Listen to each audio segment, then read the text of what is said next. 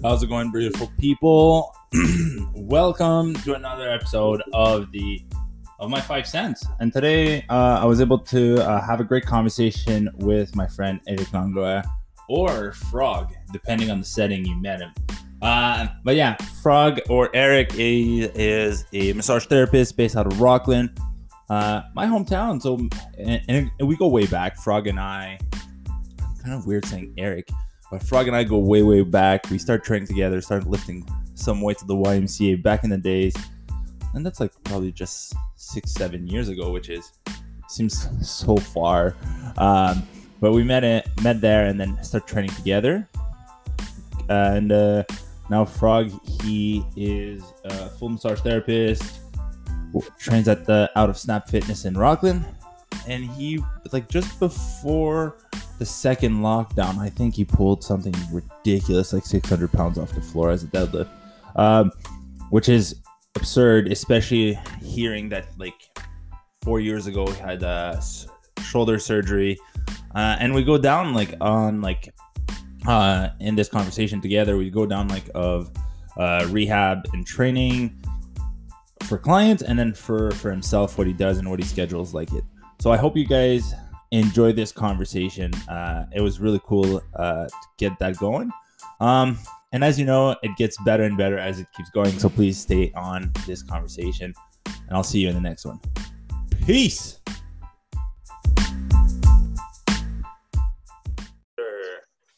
Sweet, man. And it's recording, man. We're live. Welcome, everyone. Thanks for tuning in. And then Eric Langlois from Rock Vegas, Ontario. What's up, my dude? Hey, how's it going? How's your day so far, man?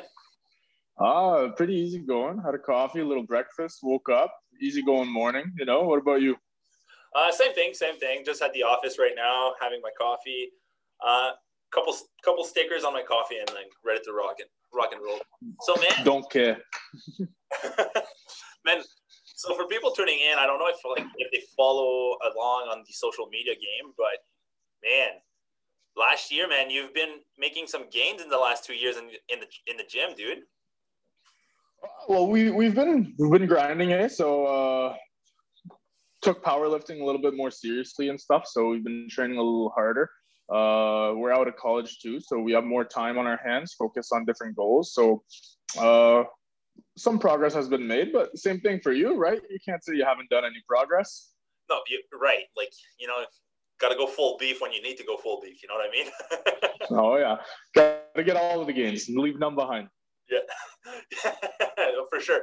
Man, but let's get into this, man. Like, how did you find uh, massage therapy? Because you're massage therapy based out of which clinic in Rockland? Uh, so, well, how do I find massage therapy? So, like, how I got in school, or just where I'm working? What do you mean? no, no, no. You're fair, but like, what got you into massage therapy? Of like, okay, yes.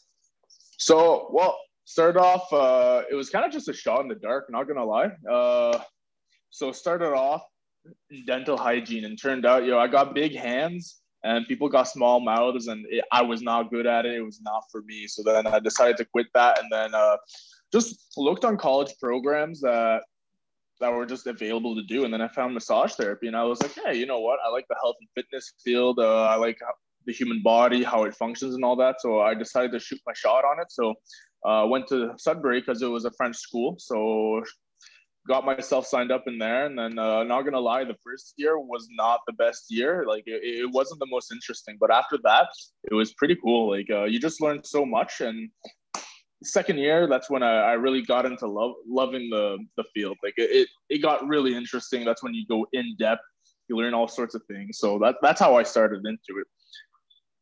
Nice man. So like so you just like out of the blue decided to go massage therapy. This is the way. I can't fit my fingers in someone's mouth and like take out cavities. Yeah.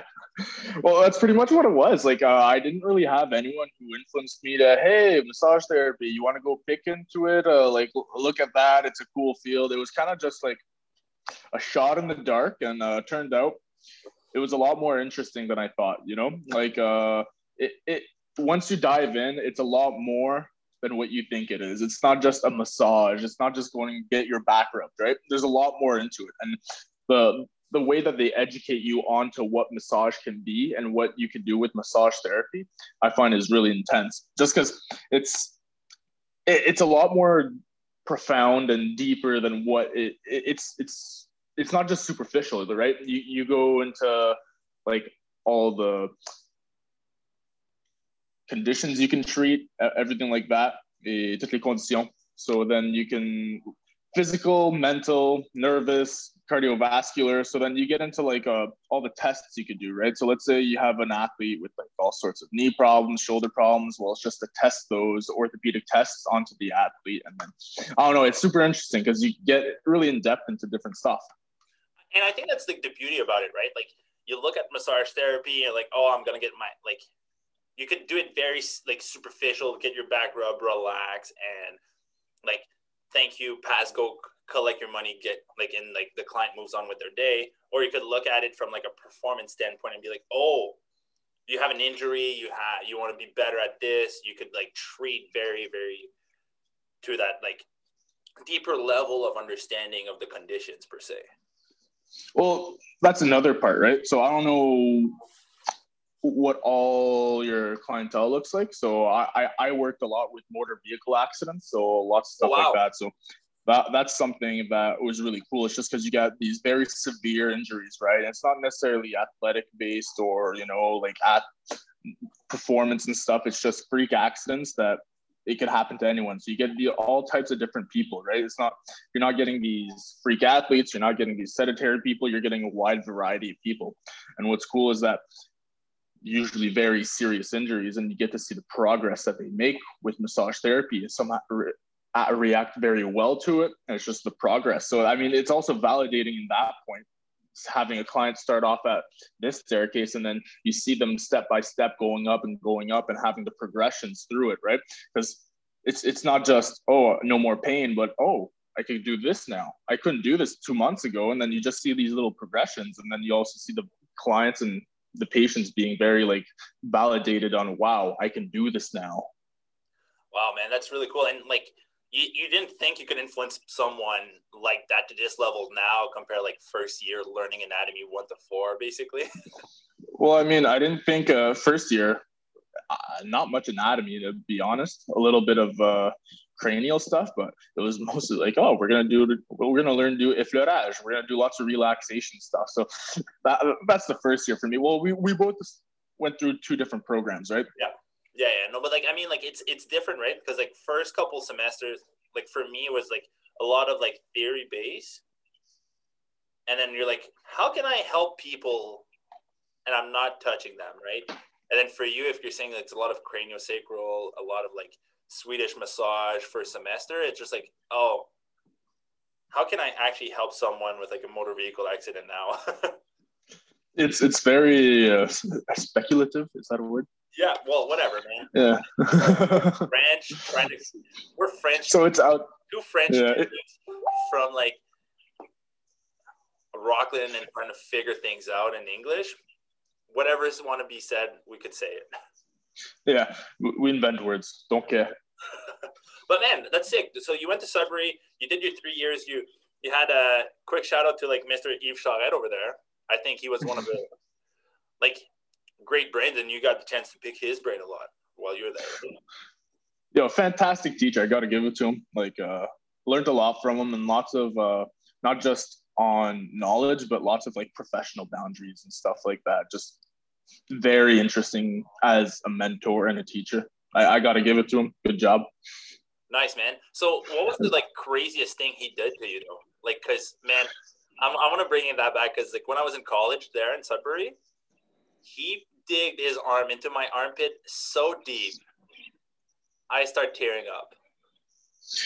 So, okay, so for me, he never treated me much, or I think he only only treated not even a treatment. So I, I had a knee problem, and my meniscus slid out, and he, he just watched me and laughed and said, "Hey, what are you gonna do about it? Like your meniscus is out." And then he just comes up, and then he just turns my ankle in a weird way, and then my meniscus slid back and then it's like whoa that was wild because usually it's a huge pop and then it like it stays out of place and it really hurts and i felt no pain and it just slid back in and i was i was just baffled but i did not understand the concept of what he did and then he explained what he did and then it's like wow it was that simple but it wasn't that simple in my head you know? So it's some, sometimes the solution is a lot easier than what you think it is and is that something you like you're taking into practice right now, like on your day to day basis with work? So, you mean simplifying things? Yeah. Uh, so it, it comes with practice, right? Once you learn, you, we're learning every day. Uh, I can't say I come into the field saying I know everything. I know how to fix every condition. I can I can fix anyone. I can fix everything. It, it's not at all how it is, right? Because every day you're learning, and then you gotta you gotta do a little bit of research every day to see. Hey, sometimes you just get this person come in, and then it's this is their condition. It's like I wasn't ready for that one. That that that that's a new problem for me. Uh, so then you got to do a little research on it, right? Because you do the tests and everything. It's like okay, like this is how you're reacting, and then you, you you talk with the client, you say what their goal are, their goals are, and then you do the treatments, and then you do your best cap- capability. And then, but after the treatment, you also learn about the client itself, right? So you learn how they reacted and what's going on. And then once that happens, it's like, okay, cool. And then you go do more research on what happened and how they reacted. And that's what how you find more things. It's it's it's a type of continuing education, even though it's not a formal type yeah. it's still something you can research into, right? So you could just go look at all sorts, all types of things. So let's say you have lower back pain. Well, sometimes it's a lot more simple than just saying, "Oh, okay, uh, I think it might be a slip disc." Uh, all these intense injuries that a person could have. Sometimes it's just like, "Hey, you might just have a tendonitis in your glute." Something like that. And then what that happens is just it's ca- causing referral pain because of the trigger points and all that into the lower back. Sometimes it's a lot more simple and it's not as severe as some people might think it is. That's right. And like, I think I think like there's a lot of like overcomplication of, or we overcomplication of um, like paral- paralysis by analysis sometimes like where we like we got to know so much and then we f- tend to forget like we're there with like our knowledge of anatomy. We're at the top, and then like average Joe coming in, and he's like, "Oh, my back hurts. It's been seven months. My back hurts. I'm like tired of it. my back hurting. Can you help me?" And you're like, "Okay, well, this, this, and this, and this, and this, and this," and he's just like, "Yo, dude, I just didn't understand what you said." I, I my back hurts. Fix me. It's yeah, exactly. so I, I think like it's something to be said, right? It's like I think it's an art of like making sure like the communication level can vary from client to client. And like sometimes it's like, hey, like go for a 10 minute walk and things could be better. Well, it's like sometimes you get a client come in and everything is normal. And then you're using you're using layman's terms, right? You're just using normal words, You're back, and then client just pops up my quadratus lumborum and my paraspinals, and then you're just like, oh, that's how we're going today. we're going big words because okay. your client knows what they're talking about, so they, they, they throw the correct terms at you, and then they, they have all this. So then you're like, okay, cool. So like you can have an intellectual conversation with your client, which which is awesome because chances are they're going to understand what you're throwing at them, right? So it, it it's communication. You can be a little bit more accurate than usual instead of instead of going to the poster and pointing so this muscle right here, your client probably already knows about the muscle. So you, you can have a little bit more of a profound conversation and just discussion on what's going on. And it, the client might be able to more accurately describe what they think their problems or what they know their problems. Those are like rare people, right? But those are so fun, man. Like when they show up and they're like tossing big words, and you're like, all right, all right, here we go Rocky Balboa versus Ivan Drago, ready to fight. You know well, I mean? it's not necessarily a fight, but it's just like, damn, I got to use the big words today. no, no, no, yeah, for sure. It's just like, oh, okay, cool. This this is what I signed up for, because like, yeah. and it just gets you excited, right? And like, so this is one thing I really want to talk with you because, like, out of the gates, you were very, very busy as a massage therapist. Well, I gotta say, I was lucky uh, to have these clinics accommodate me, and they offered me like these.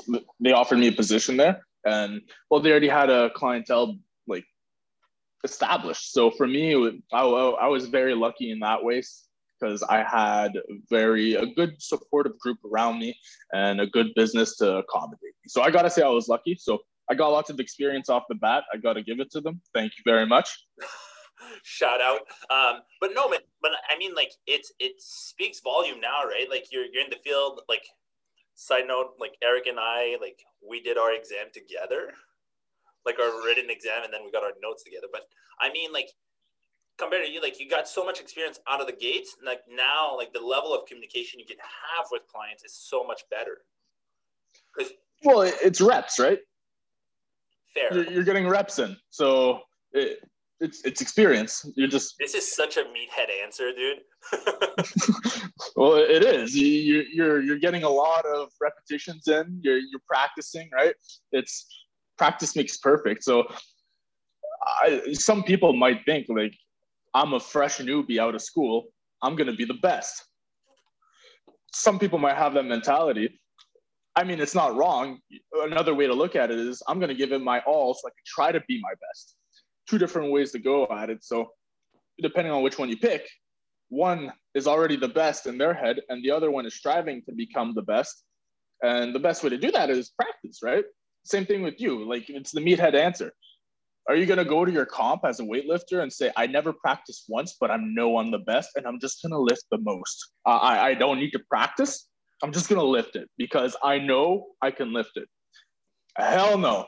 You're out there every day and you're training for what, two, three, four hours a day? even maybe even twice a day sometimes yeah and you're practicing so it's it's it's repetitions right like you're not going to be the best without practicing we're talking about practice, right? Uh, the famous quote from Allen Iverson. We're talking about practice, and and it's something to be said, right? Like, uh, you've had you're very yes, you're very lucky in the fact that you're working in a clinic. There's already an established clientele, and like you got out of the gates, and now you're you're better than you were like a year ago because you you got like oh shit, I got I got to put the reps in. For sure. Right. So so now like how did you like aboard like this communication level and like how can you like can you like like decipher or like see signs of like oh he's a smart kid he's not uh they know a lot. and i'm not i'm not saying like i'm not saying smart in general i'm just saying like they know their stuff compared like someone that doesn't know well i find that a touchy subject right because you're gonna get this is a who... good like pun for massage therapy it's a touchy, a touchy subject. yeah.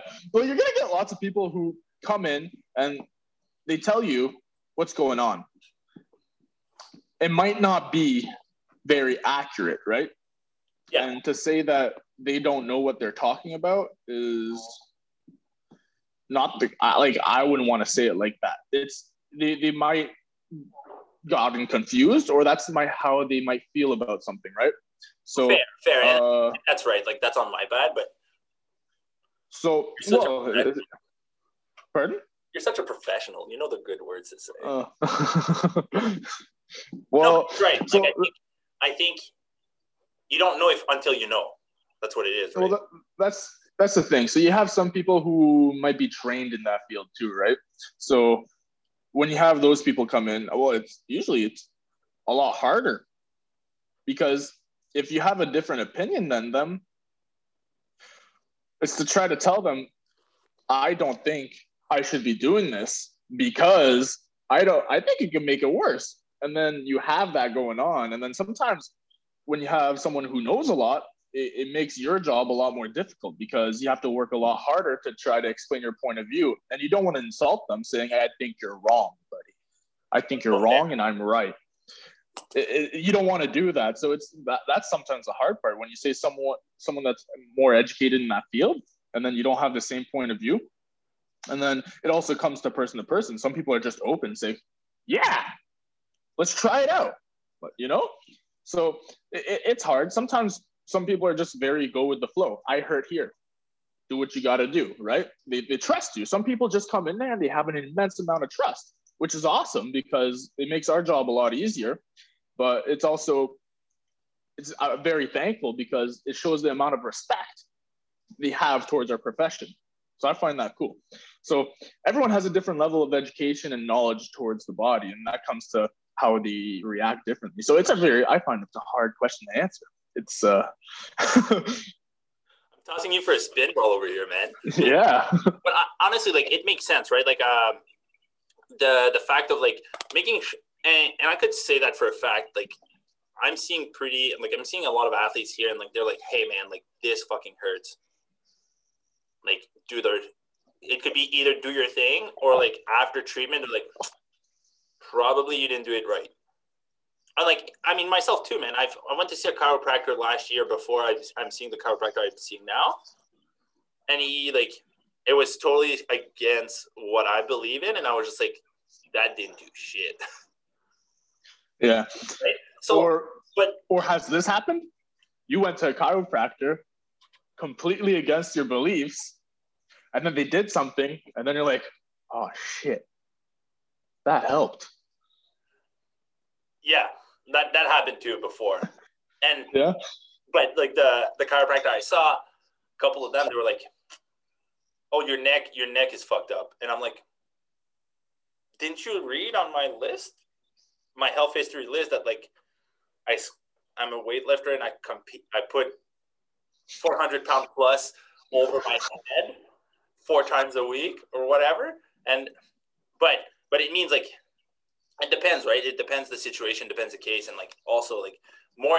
But I like what you're saying about like flipping the situation about of like if if you know more you probably also create a bigger standard and a bigger expectation so it's harder to work with compared to someone who just like comes in blank state and be like hey help me out Yeah.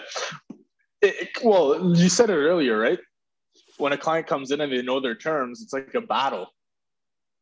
So you, you said that earlier. So sometimes it's like, you, it depends uh, on what your personality is, but it might be like two rams headbutting each other for like a, a fight for knowledge. And it shouldn't be like that. It should be like both parties accepting, okay, okay, okay. But you- like uh, if you go see someone, usually you should just accept their knowledge, right? Say, I'm going to see this person and I'm going to accept that knowledge. Same thing as I when I go see another healthcare professional. I'm not trying to tell the X-ray tech how to do their job. I'm not trying to tell uh, like the chiro or the physio, no, don't do it like this. And then you let them do their thing. Like maybe after a couple of treatment and it doesn't work, you give them feedback, right? So you they can learn, or you can learn how things are going on. It might react really well, it might react wrong, and no one can control all the outcomes all the time. I mean, we're all human after all. Is that song? I think it's a song. I think you're frozen too. i no no no you're frozen on my end is everything all right on your side dude I don't know where we left. so we, we just paused uh, the, the chat over here because everything was frozen for a couple seconds but okay. But it, it, it makes sense man I, I think like it's very important that we that it's important we stand our lane like Okay. Yeah. Well, it, it goes on both sides, and it's just it's the feedback that you give, right? Because it's important to give the feedback on how you reacted or how your body reacts and how you feel afterwards, and that's how lots of the times treatments continue, right? yeah It's if you don't react well, you say I didn't react well, and then you go to the next step. You Yeah. just right because sometimes it's trial by error. Oh, 100%. 100%.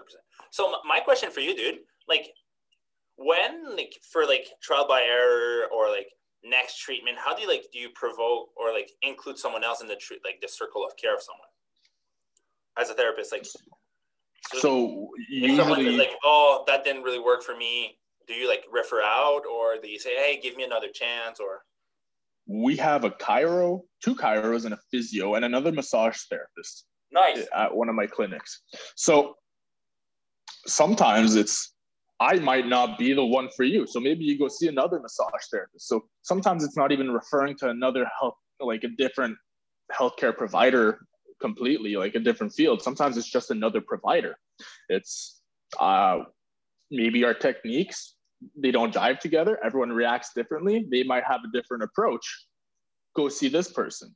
And then that's what's cool about having a multidisciplinary clinic is that you can refer to other therapists and everyone has a different style and that, that's what's cool about not always having the same style in the same clinic right it's that you might not always agree you might not always work the same way but at least the clients can have a variety of therapists that can treat them so massage therapy doesn't work for them for, with me try it with another therapist a massage therapist if that doesn't work you know we have chiros and physios some people do all three right so depending on how you, you react, it's just referring out, right? So you do one treatment, didn't work out. You try another one, and this if that doesn't work out either, then you say, okay, cool. If there was no progress done at all, and there was no regression, and you're pretty much saying the same, it might not be working out.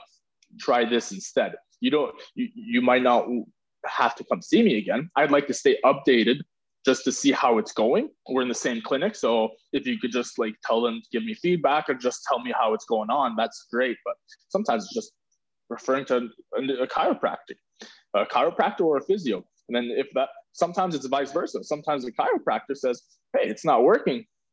You need a massage, just different approach, right? More soft tissue release. Uh, we have a little bit more time than chiropractors usually. So we're able to go a little bit deeper tissue and stuff. So depending on how that goes, I mean, I find it fantastic. I also work in another clinic and we're all massage therapists. And sometimes it's just uh, you refer to another therapist. Like we're not, uh, we don't have multidisciplinary there, but we have different therapists. So it's just referring to different therapists. Everyone has a different approach, right? Some have more of an athletic background, some have more of a englobing background, stuff like that. So I find that cool. Have, have, you, have you experienced it yet? You work in the CrossFit gym with a physio. So yeah, so like I've been very very fortunate. Like I'm starting my first day. So when that's gonna air out, I'm gonna be probably my second day at the multidisciplinary clinic. So I have two clinics now, uh, two office space. So I got in the CrossFit gym, which is really nice because like people come in and they're like, I, I oftentimes gonna refer out to the physio if I'm because I'm not able like as massage therapist as we both know, but people don't probably don't know in the world like we cannot offer a diagnosis, right? We should say like give our clinical impression is clinical impressions. yeah, and uh, so often I'm gonna like refer people out to like physiotherapy because of the diagnosis. Are you making yourself a coffee right now? Water. Oh, water. Ooh. Um, but I'm gonna offer off the time like refer out to physio just to get a diagnosis, diagnosis, just to like confirm what I believe. Okay. It, uh, sometimes it's just a... like, with the chiropractor here, uh, physio, and I think we got an osteo at the second clinic space I am at now. I, I don't know how it's gonna go, but I think I'm gonna refer everyone to like just to create like a a proper circle of care. And like in the physio clinic, like at the at the CrossFit gym, it's cool because it's all perf- like it's my first at the clinic, so I cannot say really here.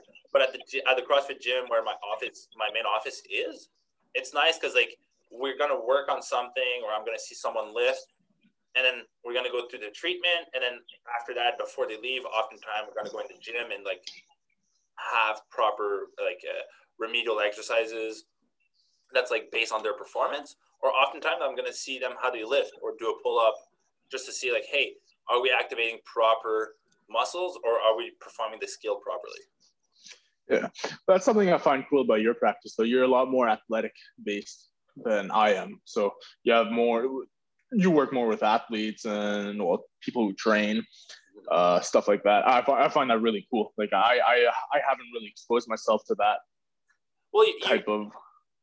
Like we we we do have like two different like big background. Like where you went very like specific, like clinic based, get the experience in, right? Yeah.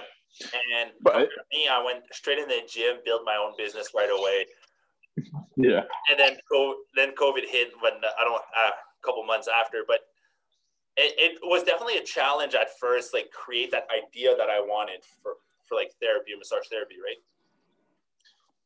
Oh, and, well, you had your idea in in mind and you stuck to it, which is very respectful, right? You, you yeah. knew what you wanted. So, and it's fun too, because like it offered me so much time to train with the practice, the, the line of practice I had for the last year of like, it gave me more free time to train myself, which I accomplished very big, like athletic goals currently. Right. So, well, I mean, that's another thing about us. Eh? We get to decide when we work. Yeah, and like what like that's one thing I want to talk with you because we're, we're both like training at a high capacity, man. Like like for me, like I just recently made the top 25 list and like I'm just gonna make a shameless plug over here, like brush it off my shoulders. Um, and that's something I'm pretty like pretty proud of because I've been working for that. Like for, I didn't work for that specifically, but it's like, oh shit, oh, that's really cool. Um, but like for you, man, like you deadlifted like what, seven hundred pounds, six hundred pounds? No, six hundred. I'd like to do seven hundred. No, but uh, our jobs, we can train as much as we want and work as much as we want too. Well, I think that's something we get a big advantage on is the fact that one, we're not active all day because of our job, but we're not sedentary. So we're in a state where we're always ready, we're always standing, so our, our body is engaged, but we're not actually exerting ourselves to a high degree, which leaves us the capacity to still be able to train and our body is always ready. Because it's not like you're sitting all day and then you got to go train. So then that's a shock on your system because you're changing to a sedentary state to an active state right away while you work, you're able to stand all day. So your body is always in a state where your your blood's flowing, your heart rate's a little higher up. So it, especially us, does, especially us as big boys, man, our heart is pumping all day long. so I, I, got this Whoop, right? So that's new. So I got a fitness tracker, and I, I never really looked at like what my heart rate was but I, I find that super super interesting because uh, I never I never knew what it was, right? So uh, like I got heart, it. My heart, yeah, I, I feel my heart. It's pumping right now. I, I did cardio once. uh, but yeah, no, it's really cool because I thought my heart rate was going to be at like 75, 80, like on on resting, right? Because well, we're, we're, a little bigger and your heart works a little harder when you do that. But geez, I, I think my resting heart rate goes between like 56 and 62. It's in that range when I'm sitting. I haven't worked with it yet, but uh, I can't wait to see what it goes up to, right? So, like, I want to see what my rest. Well, it won't be resting, but it'll be my heart, my average heart rate throughout the day. Like, is it going to be the 80s, the 100s? How hard are we actually working? That's something that I, I never. Well, I don't know. I don't know if you know. Like, how hard are you working throughout your day? Because it's hard to wear a fitness strap if you're working with oils and all that. So it's just how hard are we actually working and how, what strain does it have on our body? So like for me, like I, I have a Garmin watch and I'm able to pre- put it a bit higher, but like around my heart rate is around like 80, 80 beats a minute when I'm working. Okay. Depending on like if I'm working on like someone a bit more intense, uh, it's probably going to be higher. If it's more like relaxation base, decrease uh, like sympathetic nervous system. Let's drop big words here. It's a podcast. um, but uh, it, it's very it varies. But imagine like if would be like sitting, like your heart rate is super low right now, man. Imagine like you're you're sitting at like 52 to 62 beats per minute for like eight hours a day, and then all right, cool, let's go full beef, kids and you jack it up. Deadlifts today. Here we go. I mean, you take a little pre-workout, brings your heart rate up too, gives you that little boost of energy, but it has lots to do with the metabolism and on, on the training, right? And sure, there's there's also the just middle. If you're working a 12-hour day, it will have a huge impact on how you train also. Yeah. Right, you're working 12 hours. Um, you, you, have 30 minutes in between clients. You have to shove in your meals, and uh, in between those times, you're rushed all day it's going to affect your training no matter what. But like, let's say on an, uh, uh, I won't say average day, I'll say a small day. Average people work eight hours a day. Massage therapists, I think we work like six. Yeah. Seven.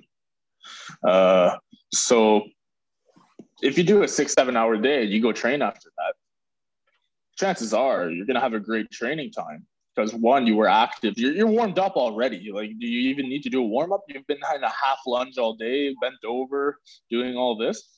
A lot of be good. pushing.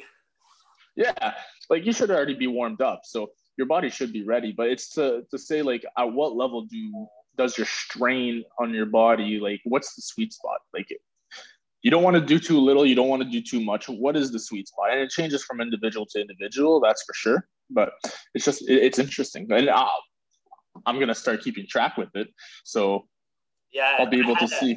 I had a one of my buddies um, on the show.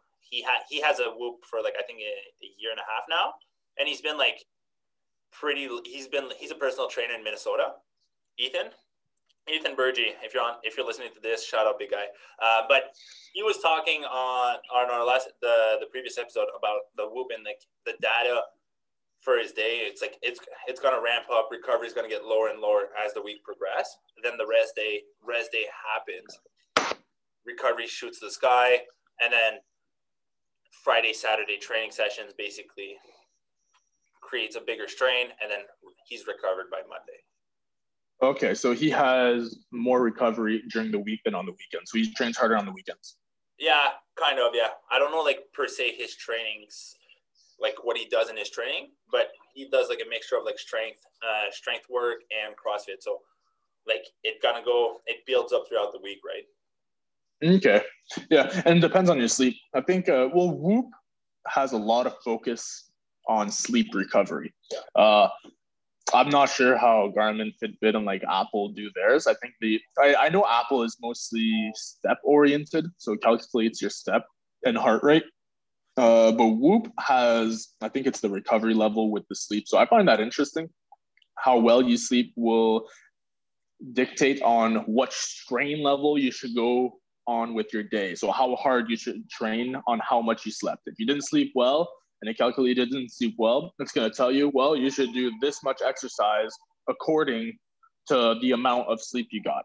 Mm-hmm. And I mean, it's a new way to look at it. So it, it, it- I don't know how accurate it is either, because obviously, if you go for a 10 minute sprint, your heart rate's going to go up. So it's going to say that your strain level was a lot higher than if you do a low impact training session for an hour and a half, where Yeah. your heart rate's going to stay between 90 and 110, right? So it's it's just interesting, and you and you learn a little bit as you go. You you start to learn. Okay, so I might have felt this way, but the whoop doesn't necessarily say the same amount of strain. So it might not come out to the same level on how you feel and how the strapping says you should have reacted. And like, but but before like before you had the whoop, you're very like very subjective. You you know how you feel a lot, right? Like I remember you told me like you had a training setup and you just went home, nap, and then you tried it again later on, right? Yeah. So Because like uh, one morning I went to try to do deadlifts. I tried, didn't move. I said, no, I'm not, I'm not going to push myself. I'm going to go sleep. Went to bed, slept a, an hour or two, went back. And that day is actually when I pulled like my PR. So I was like, wow, that, that's pretty intense, right? So the morning itself was shitty.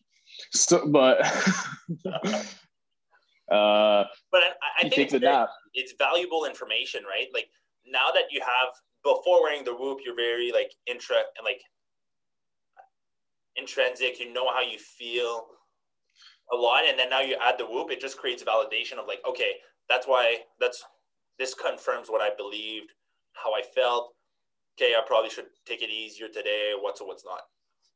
Yeah, I was I was already a big fan of the nervous system, right? So, well, I, I like to lift heavy. I'm not a big fan of uh, like, oh, let's get this huge pump. Well, I, I'm still a fan of the pump, but I, I like Swole lifting heavy patrol, weights. And, bro. Swole patrol. well, yeah, full beef, full beef. Full beef. But hey, man, this is like this is something I want to talk about because like it's very rare, but I, I don't I wouldn't say rare, but like you're you're you're built different, man. Like you pulled six hundred pounds off the floor. It's not that rare. Like, uh, No, no, but I, I find it. as a massage therapist, you don't hear a lot of massage therapists. Hey, I pulled six hundred pounds off the floor. Yeah, there's actually uh, I forgot his name. I, I was watching Leon Brown compete. I think it was in a it was in a country in the south, like uh, Central America, and there was like a a powerlifting meet, and there was a man from Canada. I forgot his name, but he was also a massage therapist, and he was competing in a powerlifting meet. And I was like, same thing as you said. Wow, a massage therapist that's doing powerlifting. That's rare. Uh, so I find that cool. It's just it's a sidetrack, but yeah, it, oh. does happen. And, and, and there's I, actually it, it speaks volume, right? Like you're you're going out, you're working, and then you go out and do the reps. Yeah, well, uh, that's the thing, and it depends what your goals are, right? Uh, lots of people these days are into bodybuilding, and powerlifting is becoming more uh, popular too. So you're, you're seeing a lot of more people getting stronger. So if I feel like a lot of people are just getting stronger, but I feel as if lots of of strength is genetic. I got to give it that, but lots of it is hard work too. So genetics have a have a big a big part of it. Not everyone can deadlift a thousand pounds like Eddie Hall or like Brian Shaw or like Hafthor Bjornsson, right? So it comes to genetics to a certain point. But because these sports are getting more popular, you're getting a higher amount of people who are practicing them. So you're getting more people who are able to deadlift. And I think that's going to make like competition a lot harder in the years to come because you're getting these young people who are starting to train, which have great genetics. Like I, am seeing kids that are 15, 16, 17, 18, and they're pulling ridiculous weights, right? Like if you go on social media, you're having these young kids and they're pulling ridiculous weights. And it's like, holy jeez. Yeah. When I was that age, I was benching a plate. When I was that age, I was having beers and playing GameCube. You know what I mean? yeah. No, uh, when I had a GameCube, I could not. it, it, it's it's so true, right? Like you look at it yeah. from a, a, strength perspective, or like strength sports, it's getting a lot more popular. Training is a lot more fun now. It's like a bit more like. I think it's like it's at the point now like, you want to play a sport, you got to train. Well, uh, that that is a, that is true. I think it's training correctly. Like if you look at uh football teams in the U.S., like college football teams and stuff, uh, a thing that's becoming really popular now is weightlifting. That's becoming a lot more popular, like weightlifting itself. So like uh, you're getting these hang cleans, these uh, power cleans, all these things. So these movements are becoming a lot more popular, and I yeah. think there's a lot more research being put behind it too, right? Because it's very explosive movement. And I mean, football is a very explosive sport, maybe one of the most explosive sports. Maybe not the most athletic, but most explosive. I'm ready to put my money on it because these around, these people are freaking 15, strong. 15 seconds, like or whatever. It's like 10 seconds for a play. Yeah, so these people are very explosive, short bursts, very strong, powerful people, and they're not doing deadlifts out there they're they're doing hang cleans, cleans, all these things because you, you got to hold the weight mid-air and just blow it up, right? You just got to like like when you do it, it looks so easy. It looks effortless when you you do your cleans. It looks effortless, Pat. Don't don't lie to me. It, looks effortless, okay, bud. so it looks effortless when you do it, but realistically, you're putting what 350, 400 pounds onto your on, onto your clavicles straight from the ground. Yeah, man, little bruise over here happening. so that I mean, you make it look like it's easy too. So one practice and reps, meathead logic, I guess, uh, makes it look easier. You get practice in, you get the movement more fluid, but it's raw explosiveness, right? Like, how, how much do you weigh? Can I ask you this? Sorry, Pat. Do you care? No, no, it's, it's okay. You could ask me this. Uh, this morning I weighed at 113, which is, I'll give the math over here. I think it's 248. 248? Yeah. Wait, I'll, I'll give you the real number over here. 113. 248.6. Conversions. Okay. Conversions. I'm getting pretty good at those. Yeah, I'm not into kilograms yet, but um, uh, yeah. So, you said you could dunk a basketball. Yeah. And you're what, like 5'11 and a half, 5'11 three quarters? Are you six feet yet? Nope, nope, not even. With my with my lifting with my lifting shoes, I'm six foot though. yeah, that's what matters. It's basically like if I'm five eleven, I can round it up to six feet, and then with my lifting shoes, I'm basically like six four or something. Yeah, exactly. yeah. Okay. um, no, but it, it, for you though, like, how do you structure your training with work? Because like you're you're you've been busy, man. Like your work with working in the clinic. Like for me, I had a, a slower start for me per se, but for you, you've been busy. You had the established clientele. How did you structure training and like what in a year since you've been a, ther- a massage therapist? Like what was your deadlift when you started? Let's put some numbers down. When I started, I think started when, when we start October. Um, when I went to Sudbury with you. Yeah, you in like, 2019. Yeah. Was it? In 2019, I went to Sudbury. I went to meet you there. We went to work at a workout at Kilgannon. the Kilgannon gym. I deadlifted 500 for five. I don't know what my, what my one rep max was, but that's in 2019. So that's when I started. And then and this year, 600. We're 2020. Well, to be fair, I don't think I could do that right now. But when I was doing the Mad Cow program, shout out to the Mad Cow program, best program out there if you want to gain strength.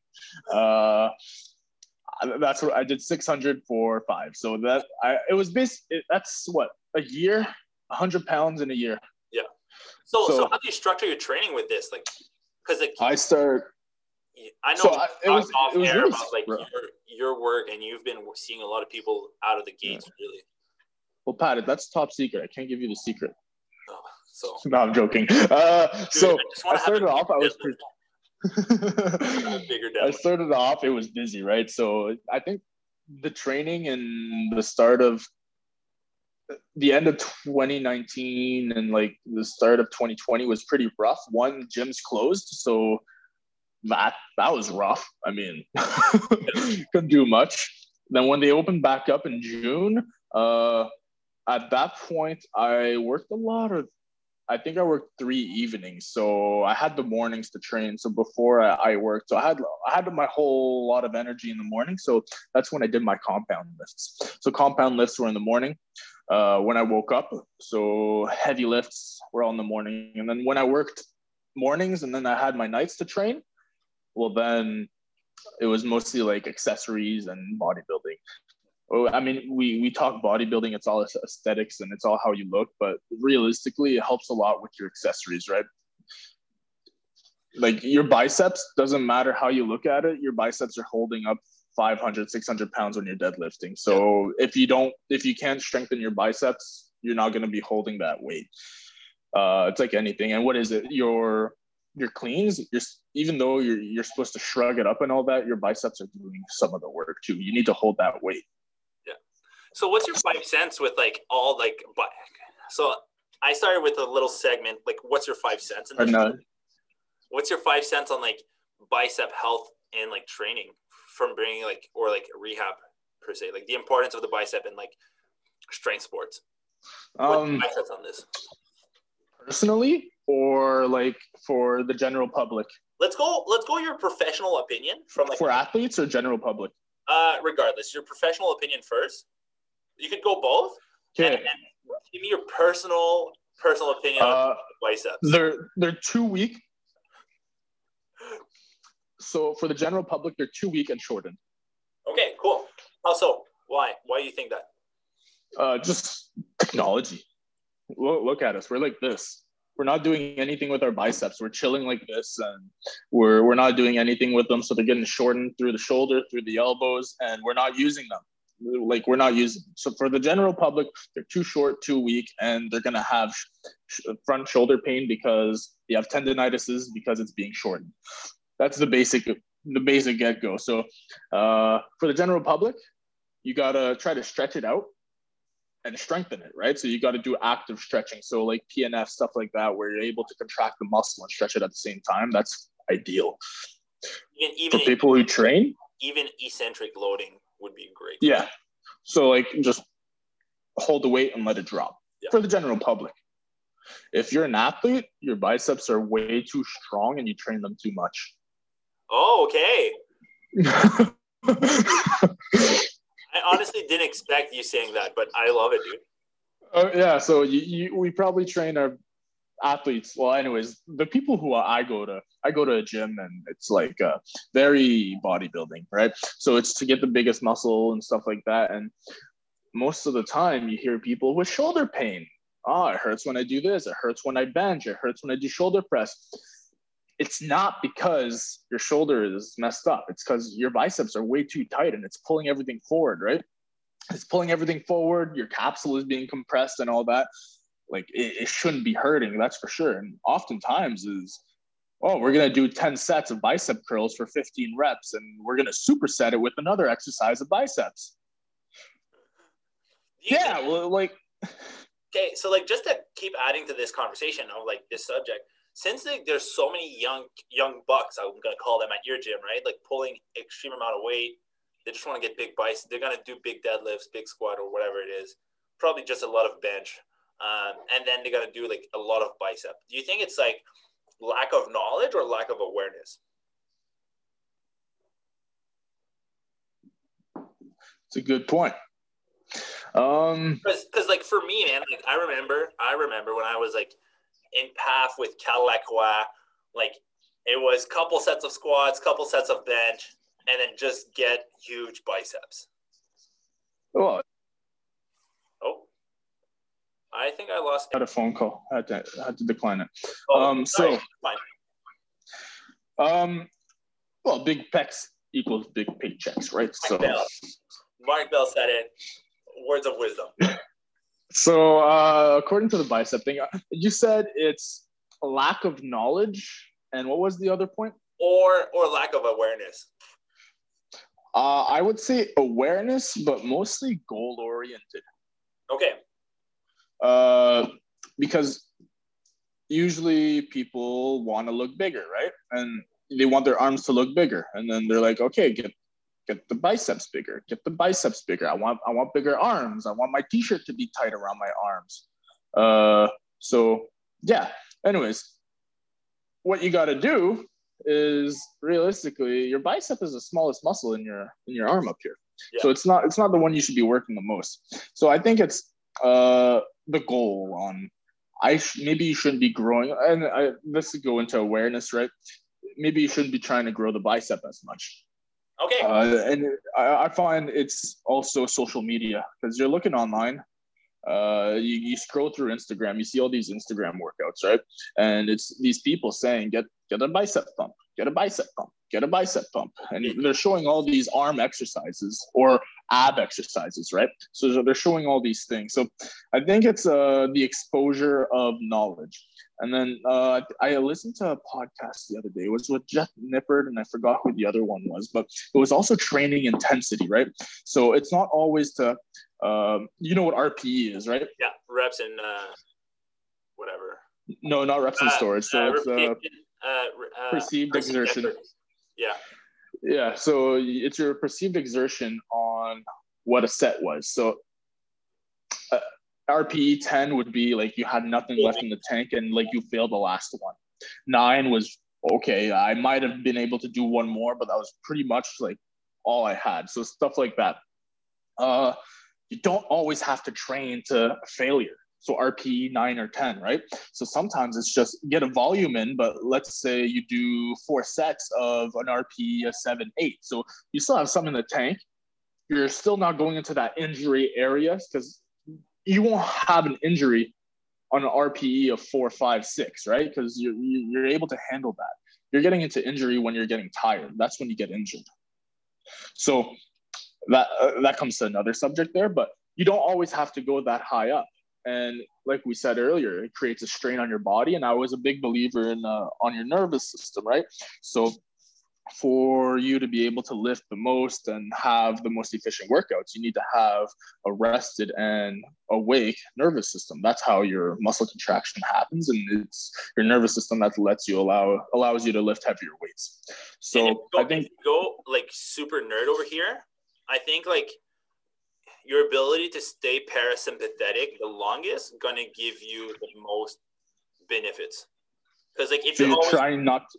if you're like always sympathetic, like fight or flight, RPE 10 all the time, like you'll get injured all the time.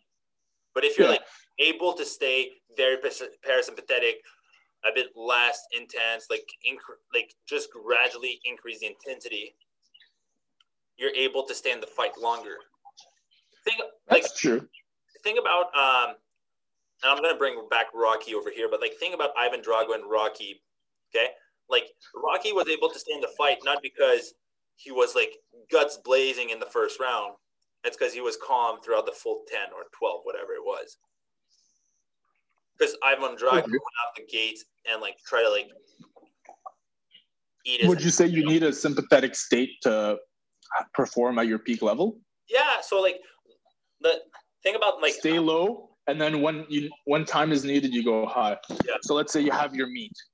so like yeah You, yeah you sit yeah. down, you chill, you're waiting, you're in your head, you're kind of just chilling, and then that's when you have 30 seconds left. You got to get up.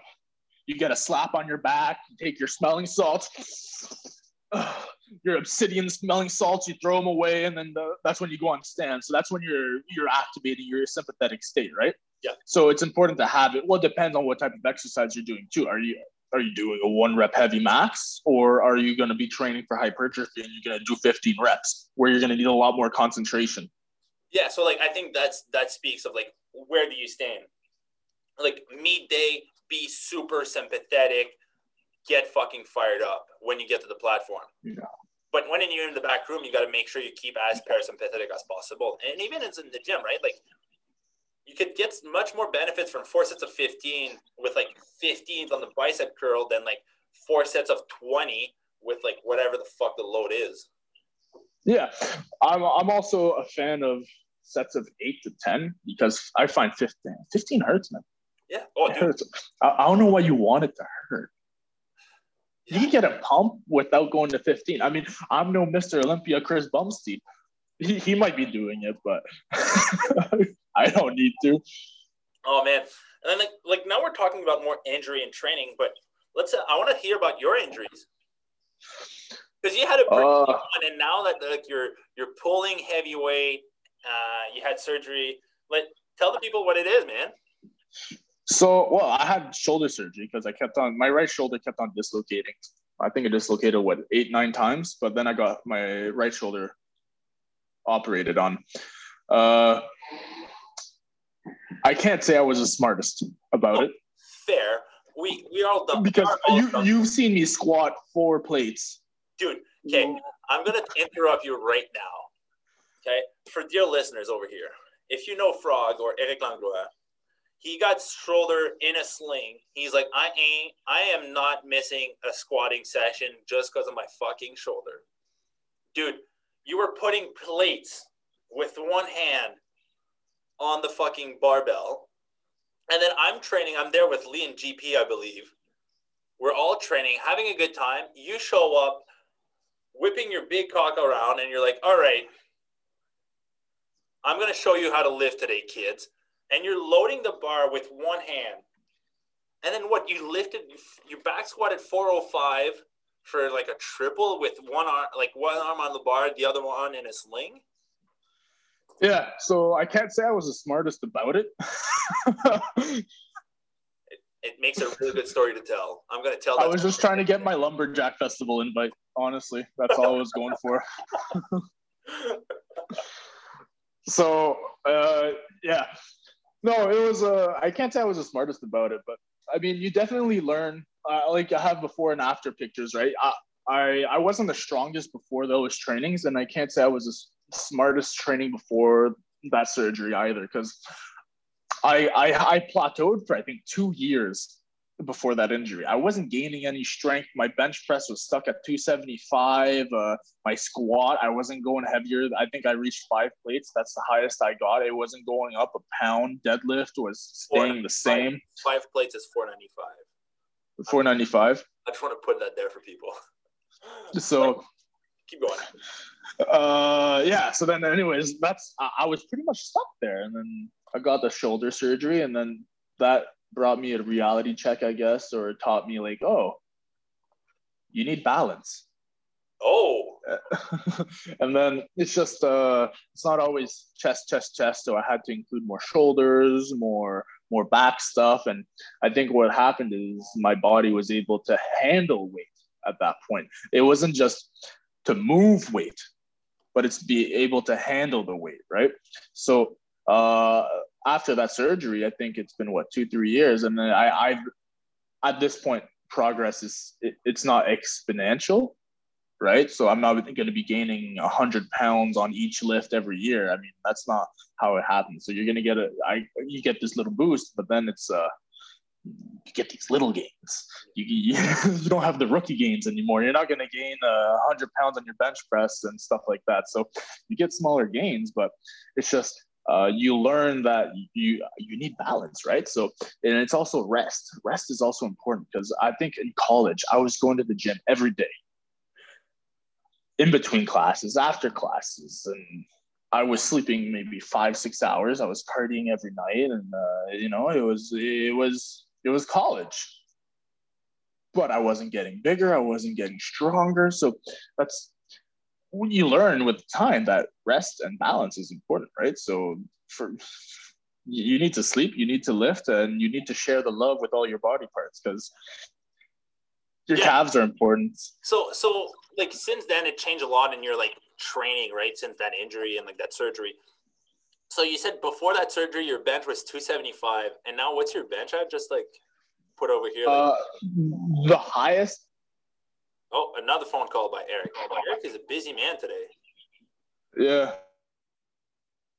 I'm on my phone. Sorry. That's fine. That's fine, so, uh, 275 and then i the highest i hit was 365 if it was clean or not i don't know i say i hit it so i that's what i said their gym makes their gym makes so it, it's 90 pounds up on my bench press. So i'm happy with it. That's would huge. it that's huge. congrats would i want it to be happy i want it to be heavier for sure.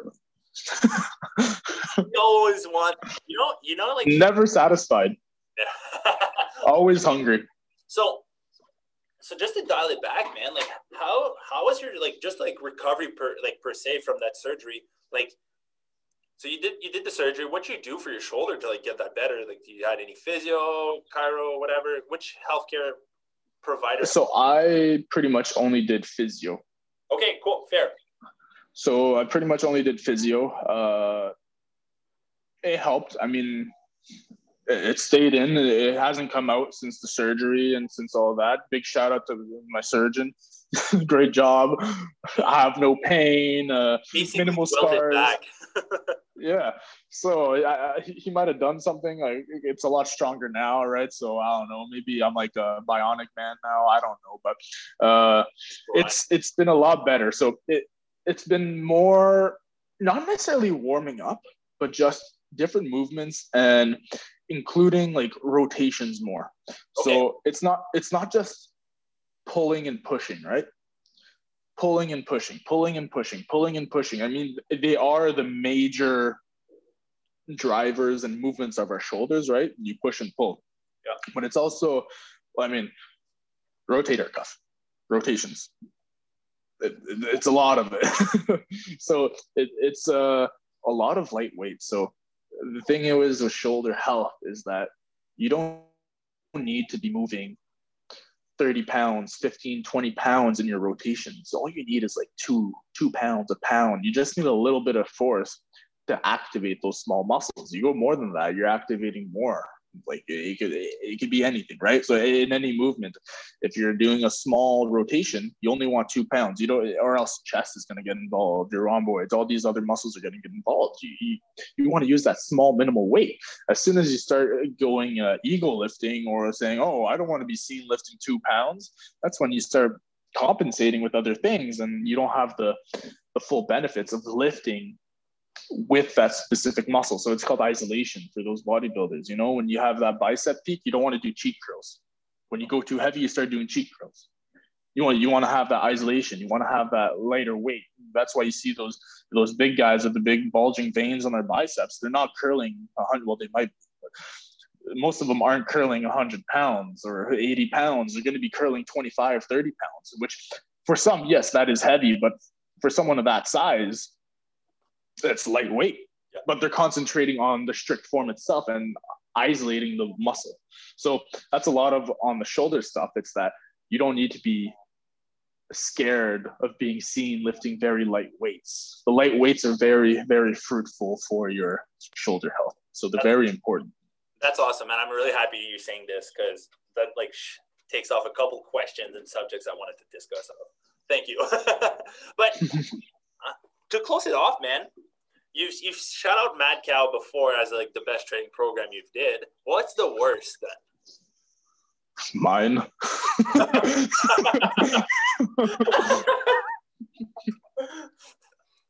Hands of the surgery, the the shoulder surgery. Is that what you mean? Yeah. no, I'd say, uh, like I I'd probably say my programs. Uh, you, sculpt them yourself. You learn what you like, and then chances are you're going to be rougher on yourself than other people are going to be on you. So you make it too intense. Like if I make myself a squatting program, you goddamn know we're squatting five times a week and we're going heavy every single one of them. I'm, Mad Cow, you're gonna squat three times a week and you're gonna squat five sets. You're gonna go heavy, but I mean that's 15 working sets. I would make myself do 30, 40, 50 working sets of squats, right? So I'd say I definitely make my worst program because I go way too hard on myself. But that's that's on something else, right? so know. I would. Do you have a coach, or like, are you going to think of like getting programs, or? Uh, so I'm a, a lot on the coaching stuff. I do lots myself, right? So, like I said, I, am the worst programming. I, I I'm the worst program I've ever done, but I think it's also you know yourself the most. So coaching uh, is so so, but I'm also into a lot of uh, well therapy, right? So I'm a healthcare professional, but it's also reaching out to other therapists and having them work on you. So there's uh, Mr. Macambre Doth. He's uh, I, have been wanting to go see him too. Well, I want to do a powerlifting meet, but everything's on hold for now for me. So uh, I wanted to get him included in my programming just so what he does is muscle reactivation. So he sees if you have any like lacking muscles uh, if you have some that are over firing more than others and he helps you reactivate those muscles. So i think that's what i'm mostly into than more of a personal trainer or a trainer himself. Uh, i say that now and i just thought i joined a crossfit gym. So i did have uh, joey Gour teaching me lots of teaching me lots of form and stuff for for CrossFit, but I wouldn't say it correlates directly to my powerlifting. It, it helps a lot with my mobility and coordination, but I like it might not correlate completely together, but it does help in a certain degree. But I'd say that's the most of a personal trainer I've had. Uh, most of it is therapy, and even then, he's a kinesiolog. How do you kinesiolog? Kinesiologist? Kinesiolog? so. Kinesiologist. Okay, yeah. and then uh yeah, so even then words, words are hard. He's a, words he's are a healthcare professional.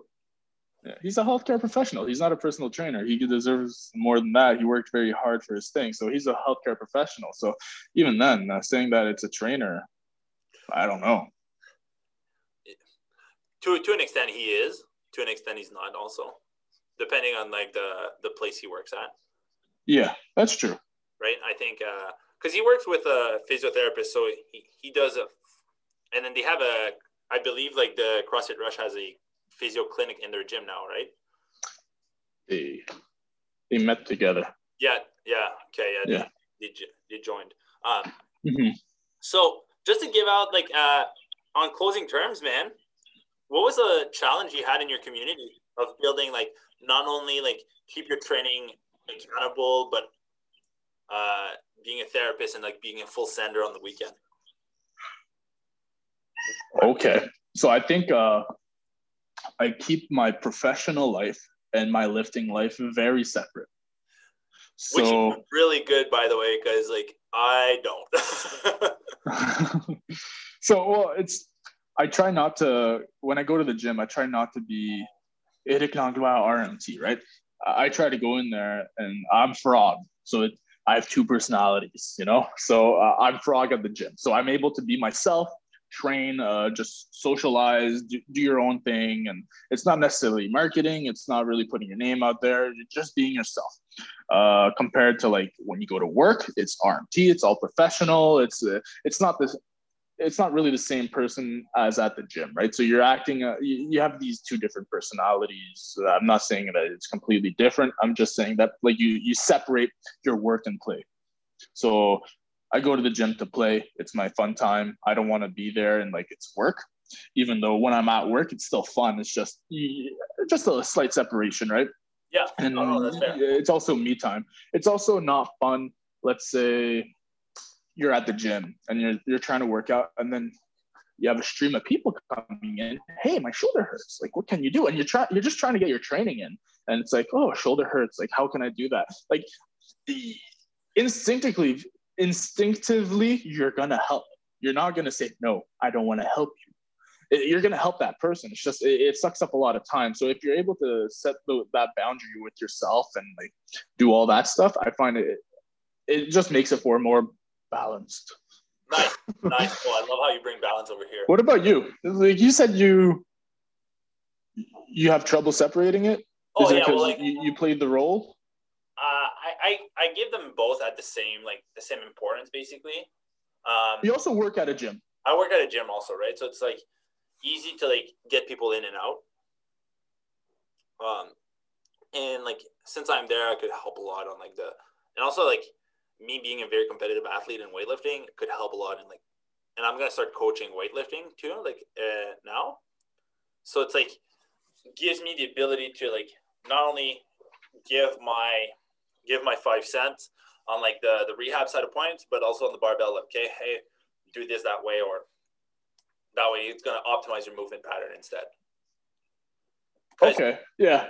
Because like for me, like right now, like when I train at the gym, it's like with the team or the staff. Come And then I'm gonna train oftentimes at the in the garage, just so the fact of like I'm able to differentiate both of them. I'm also a very big talker, so it helps me when I train in the garage or with the staff. Yeah, you, you can listen to Celine Dion in the garage, and you don't have to worry about yeah, being judged. Celine, Katy Perry, and then, but it also like keeps me focused on the task I know what I got to do. Compared if I go with, uh, I train with more like people or at the weightlifting club. Oftentimes, I'm like not gonna follow the program, and I'm gonna be team full send. Yeah. Well, you so, get influenced, right? No matter what, you're gonna get influenced. So, but yeah, that's for me, man. So where where could people find you? I'm in Rockland. You can find me at Align Massage Therapy in Rockland, or you can find me at the Rockland Family Chiropractic and Wellness, uh, all in Rockland. Cool. Represent man. Rockland, and yeah. So it's been a blast. Thanks, Pat. Hey, no problem, man. Thanks to you, man. Anything you want to say to people uh, to finish off? Uh, get those bicep pumps, eh?